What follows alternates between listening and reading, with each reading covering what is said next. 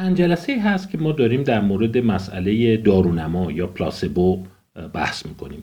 من فکر کردم چند مقاله جالب دیگر رو به صورت یک جا گرده هم بیارم و در واقع خدمتتون ارائه بدم که شما در واقع با چگونگی اثر کردن پلاسبو و همچنین پژوهش‌های مرتبط با اون بیشتر آشنا بشید، چون خیلی از ماها تقریبا پذیرفتیم که یک اثر دارونمایی وجود داره، اما شدتش چقدره، با چه عواملی مرتبطه، کجاها این اثر بخشی پررنگه، کجاها کمرنگه، راجع به این شاید خیلی ها اطلاعات دقیقی نداشته باشن. من هم سعی کردم پژوهش‌های کلیدی، پژوهش‌هایی که خیلی در کتاب‌ها مقالات به اون استناد میشه رو در قالب چند کلیپ خدمتتون ارائه بدم. امیدوارم در واقع یک تأثیر مثبتی در نگرش همه در مورد مسئله دارونما داشته باشه. پس چند پژوهش دیگر درباره پاسخ دارونما رو با هم دنبال بکنیم. یکی از پژوهش‌هایی که براتون انتخاب کردم اینه. مربوط به سال دو هزار و هشت است، یه مقدار زمان از روش گذشته ولی جزء مقالات کلیدی هست، خیلی به اون اشاره میشه، بسیار مورد استناد قرار میگیره و همچنین فکر کنم وقتی اینا رو گوش بدید روش شناسی و شیوه پژوهش در مورد دارونماها هم بیشتر براتون روشن میشه. The top down influence of ergogenic placebos on muscle work and fatigue. در واقع میشه اثر نیروزایی بالا به پایین دارونماها بر روی کار عضله و مقوله خستگی. چون خیلی ها این سوال رو میکردن آیا دارونما میتونه انرژی ما رو زیاد کنه؟ آیا میتونه قدرت بدنی ما رو افزایش بده؟ آیا میتونه خستگی ما رو کم بکنه؟ اینجا یک سلسله پژوهش‌هایی هست که خیلی با شیوه خلاقانه این رو پژوهش کرده، البته در زمان محدود و تعداد کم شرکت کننده، ولی نتایجش جالبه و شنیدن اونها خالی از لطف نیست. نویسنده آنتونلو پولو کارلینو و همچنین فابریتسیو بندتی. اسم فابریتسیو بندتی رو شما زیاد خواهید شنید، یکی از پژوهشگران عمده در حوزه دارونما هست، چند کتاب داره و انبوهی از مقالات داره، تو همه حوزه‌های دارونما تقریبا نظر داده، از دانشگاه تورین ایتالیا هست. خب در اینجا اومده چیکار کرده؟ میدونیم که قهوه به دلیل اینی که کافئین داره افراد میگن انرژی رو زیاد میکنه و خستگی رو کاهش میده. منتها این اومده این کار رو کرده و اینم پیشاپیش بهتون بگم اگه شما میخوای انرژیتون زیاد بشه، در واقع قدرت بدنیتون افزایش پیدا بکنه، باید یه چیزی حدود چهارصد و بیست میلی گرم کافئین دریافت بکنید. یه چیزی تقریبا میشه سه فنجان قهوه میشه گفت پر کافئین.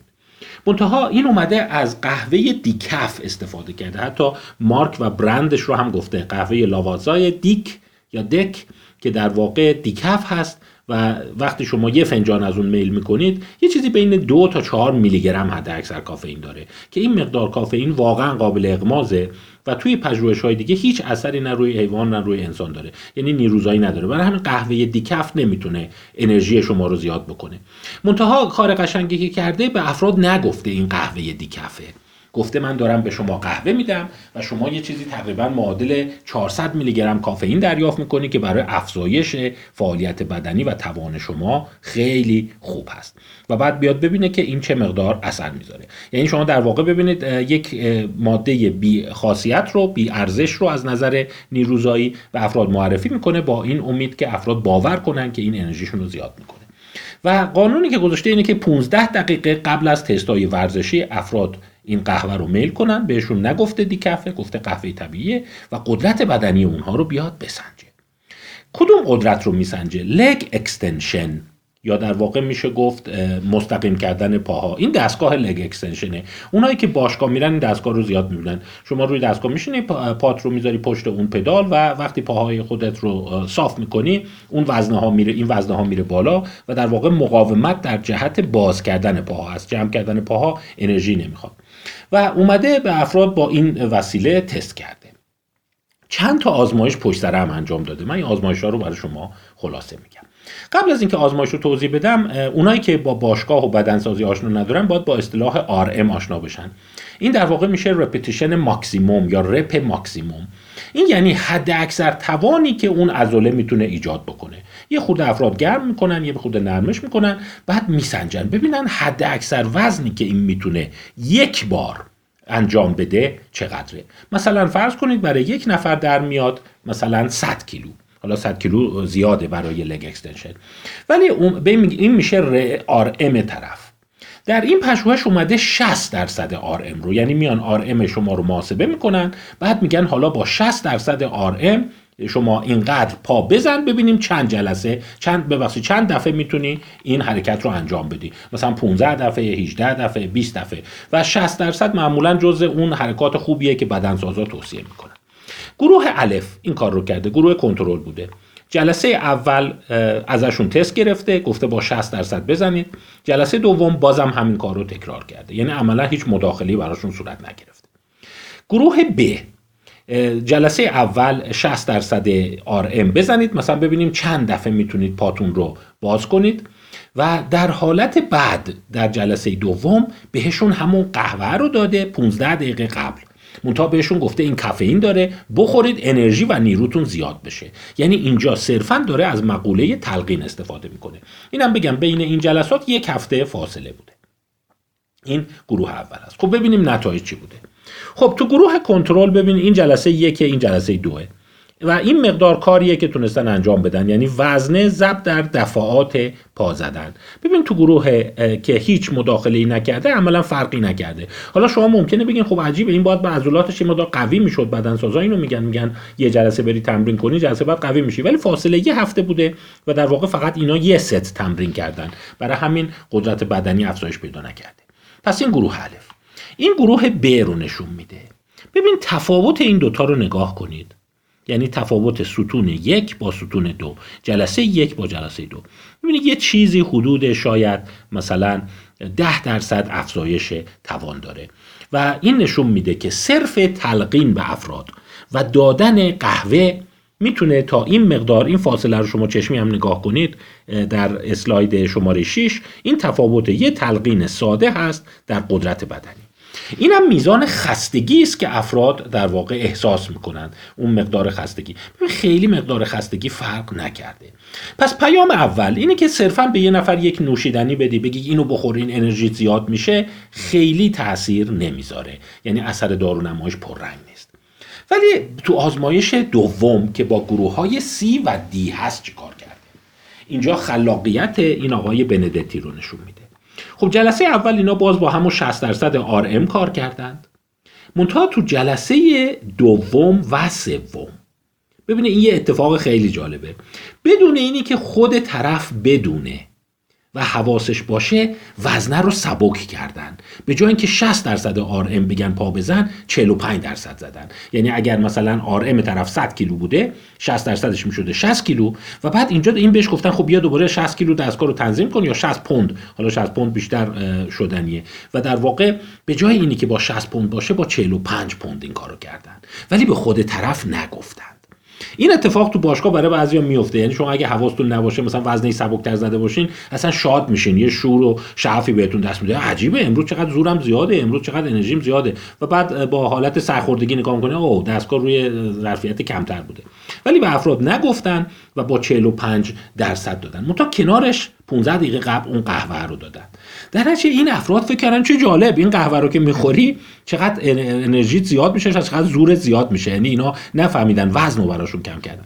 جلسه سه هم همین کارو کردن، یعنی ببین به طرف یه جور القا کردن که ببین تا این قهوه رو میخوری وزنت انرژیت زیاد میشه، در صورتی که در اصل وزن رو کم کردن. حالا تو گروه سی و دی چیکار کردن؟ سی تا اینجاش با دی شبیه بود. توی جلسه چهارم دوباره برگردوندن همون شصت درصد رو گذاشتن، یعنی وزن رو دوباره زیاد کردن و طرف نمیدونسته وزن کم و زیاد میشه دیگه. تو گروه سی دیگه بهش قهوه ندادن، تو گروه دی قهوه دادن. حالا گروه دی شما پیش خودت میتونی فکر کنی چیه؟ این در خلال جلسه دو و سه یاد گرفته که عجیبه اینو که میخورم زورم زیاد میشه، که در واقع میدونیم زورش زیاد نمیشه، وزنه رو سبک کردن، و در این حال اون چیزی هم که نوشیدنی هم که بهش دادن عملا هیچی نداشته، کافئین نداشته، قهوه دیکف بوده، و بعد ببینن این اثر چقدر میتونه در واقع تاثیرگذار باشه. خب اینجا گروه در واقع سی رو نگاه میکنیم. گروه سی نگاه کنید که خب این دو جلسه چون وزنه رو کم کردن طبیعتاً بیشتر تونستن وزنه بزنن دیگه، به قول خارجی ها نو واندر، بالاخره سبکتر شده. و اینجا وقتی نگاه میکنید تو جلسه دو و سه هم خستگی کمتری احساس کردند، خب بازم نو واندر به قول خارجی ها چون وزنه رو سبک کردند.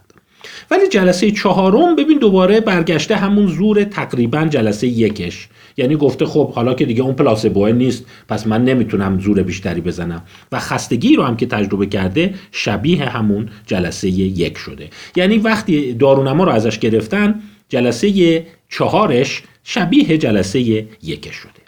ولی توی این گروه جلسه چهارش رو نگاه کن، دوباره بهش از همون قهوه دادن، ولی این دفعه دیگه چهل و پنج درصد زور ماکسیمومش نیست، شصت درصدشه.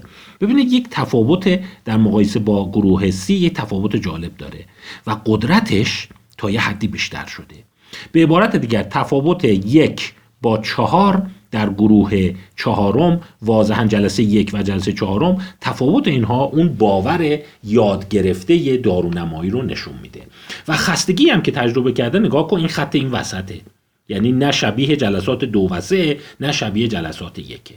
پس در واقع یکی از مکانیزم های اصلی که شما میتونی اثر دارونما رو استفاده بکنی اینه که شما میای چند جلسه به طرف اون یادگیری و شرطی شدن رو به نوعی منتقل میکنی که این میگه تا این قهوه رو میخورم زورم زیاد میشه و در صورت که زورش زیاد نشده، ولی این باور توش نهادینه میشه و یاد میگیره و جلسه چهارم میبینی یه تفاوت محسوس میذاره، در صورتی که در گروه سی که دیگه دارونما نداشته با جلسه یکش خیلی فرق نکرده.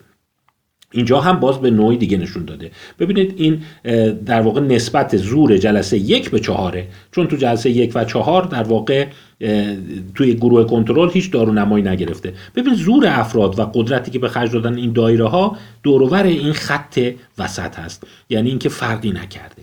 ولی تو گروهی که بهشون جلسه چهار پلاسبو داده، از همون قهوه دیکف داده، شما شاهد این هستی که او او نگاه کن بیشتر موارد بالای در واقع خط میانگین زدن، یعنی اینکه تقریبا همشون دارونما رو پذیرفتن و باور کردن. پس چیزی که اینجا وجود داره و ما رو در واقع میتونیم بهش استناد بکنیم اینه که اثر دارونمایی زمانی که شما چند بار امتحان بکنی و اثر بکنه خیلی نهادینه و قوی تره تا اینکه یه بار فقط به شما تلقین بکنن یا انتظارات رو بگن. خب صحبت خستگی و زور و قدرت بدنی هست. من فکر کردم یه مقاله کوتاه دیگه، یعنی مقاله بزرگه ولی به صورت کوتاه خدمتتون ارائهش بدم. The placebo effect in sports performance A brief review. بدی و فواد این رو نوشتن، مال دو هزار و نه اسپورتس مدیسینه و این یک واقع یک مرور اجمالی است بر استفاده از پلاسبو و افزایش قدرت بدنی در بدنسازی و ورزش در حوزه های ببخشید رشته های مختلف. چندین مقاله بود ولی من سعی کردم چند تاشو براتون جدا بکنم. شاید همین تصویر رو نگاه کنید، تصویر شماره دوازده براتون کافی باشه. این چند تا پژوهش مشهورترش بود، تعداد زیادی پژوهش رو جدا کرده بود که در اون اثر رو بررسی کرده بودن، ولی من مثلا چند تا شوبرشون جدا کردم که ایده بیاد دستتون چیه. اولا ببینید متاسفانه تعداد افرادی که روشون پژوهش شده خیلی کمه، شش نفر، یازده نفر، چهل و دو نفر و دوباره شش نفر و بیشتر روی افراد حرفه‌ای هست، وزنه برداران حرفه‌ای، وزنه برداران سطح ملی و یه مورد بوده که دانشجویان بدون تمرین بوده و باز دوچرخه سواران حرفه‌ای. و چه چیزایی رو سنجیدن؟ مثلا پرس سینه، پرس شانه، حرکت اسکوات، پرس سینه، پرس شانه، پرس اسکوات، اون ددلیفت، پرس سینه و لگ پرس و در این مورد چهارم رکابزنی در واقع استقامتی ده کیلومتر. خب نگاه کنیم چی بوده. مثلا چی کارا کردن؟ مثلا اومدن به افراد یک آمپولایی زدن در این مطالعه هزار و نهصد و هفتاد و دو و بهش گفتن ببین آمپول آنابولیک دریافت کردی، از اون آمپول‌های در واقع هورمونی که باعث افزایش قدرت بدنیت میشه و بعد پرسینه، پرس شانه و اسکوات رو سنجیدن، در صورتی که میدونید تو تمام این مطالعات هیچی به طرف نداده بودن، فقط دارونما بوده، به بی خود بهش گفته بودن که شما هورمون گرفتی. اینجا ببین قدرت طرف نه و نیم درصد افزایش پیدا کرد. در این یکی بهش تصور کرده که آنابولیک گرفته، سه و هشت دهم درصد افزایش پیدا کرد. یا این بهش تصور کرده آمینو اسید گرفته و اینجا قدرتش نوزده ممیز شش درصد تو لگ پرس و پرس سینه افزایش پیدا کرده. منتها نکته‌ای که هست، شما چون وقتمون محدوده فقط سریع دقت بفرمایید، در افرادی که حرفه‌ای نیستند، افراد مثل دانشجویان بدون تمرین، اثر پلاسبو میتونه تا بیست درصد باشه، ولی برای حرفه‌ای‌ها ببینید یه چیزی بین دو تا ده درصد هست، ولی خب در رقابت حرفه‌ای همون دو تا درصد هم خیلیه. تا جلسه بعد، خدا نگهدار.